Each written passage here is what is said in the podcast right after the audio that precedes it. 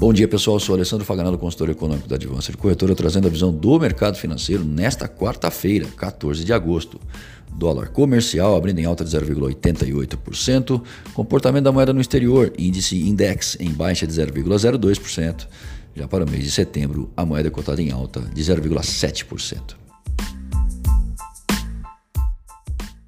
E o cenário externo volta a preocupar. Se a China precisava de mais motivos para sentar à mesa com os americanos em busca de uma melhora na comunicação que pudesse projetar um acordo entre as maiores economias do mundo, os dados em relação ao crescimento de sua produção industrial em julho podem ser bem motivadores. Afinal, sinalizam que o conflito tem afetado de modo substantivo sua atividade. Os asiáticos divulgaram que suas vendas no varejo desaceleraram em julho a 7,6% ante 9,8% de junho.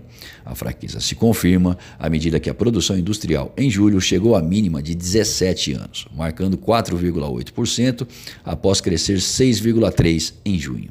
Já os investimentos em ativos fixos foram da ordem de 5,7% de janeiro a julho, abaixo do esperado. Se isso não bastasse, a expansão do PIB na zona do euro desacelerou no segundo trimestre, indo a 0,2 ante o 0,4 nos três primeiros meses do ano.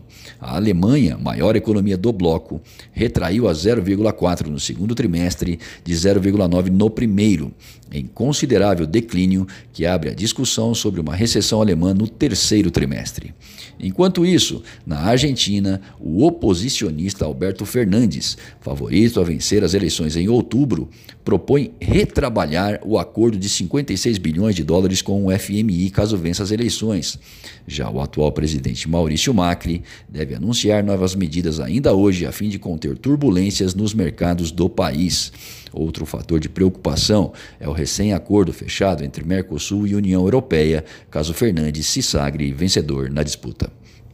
Nos Estados Unidos, após Donald Trump amenizar o plano tarifário sobre produtos chineses a partir de setembro, postergando a aplicação das alíquotas sobre celulares, laptops e vários outros bens de consumo, espera-se que as partes de fato se encontrem no próximo mês, avançando nas tratativas comerciais.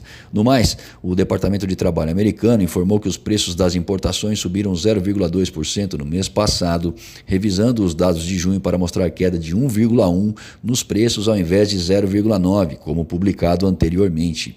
O relatório também mostrou que os preços de exportação subiram 0,2% em julho, após uma queda de dois meses consecutivos.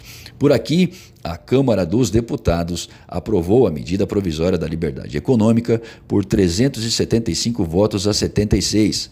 A medida ainda pode sofrer alterações com a análise dos 17 destaques que ficaram para hoje.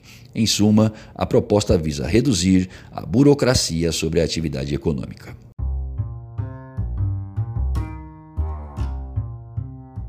Acesse o panorama de mercado através do nosso site advancedecorretora.com.br. Fique bem informado e tome as melhores decisões.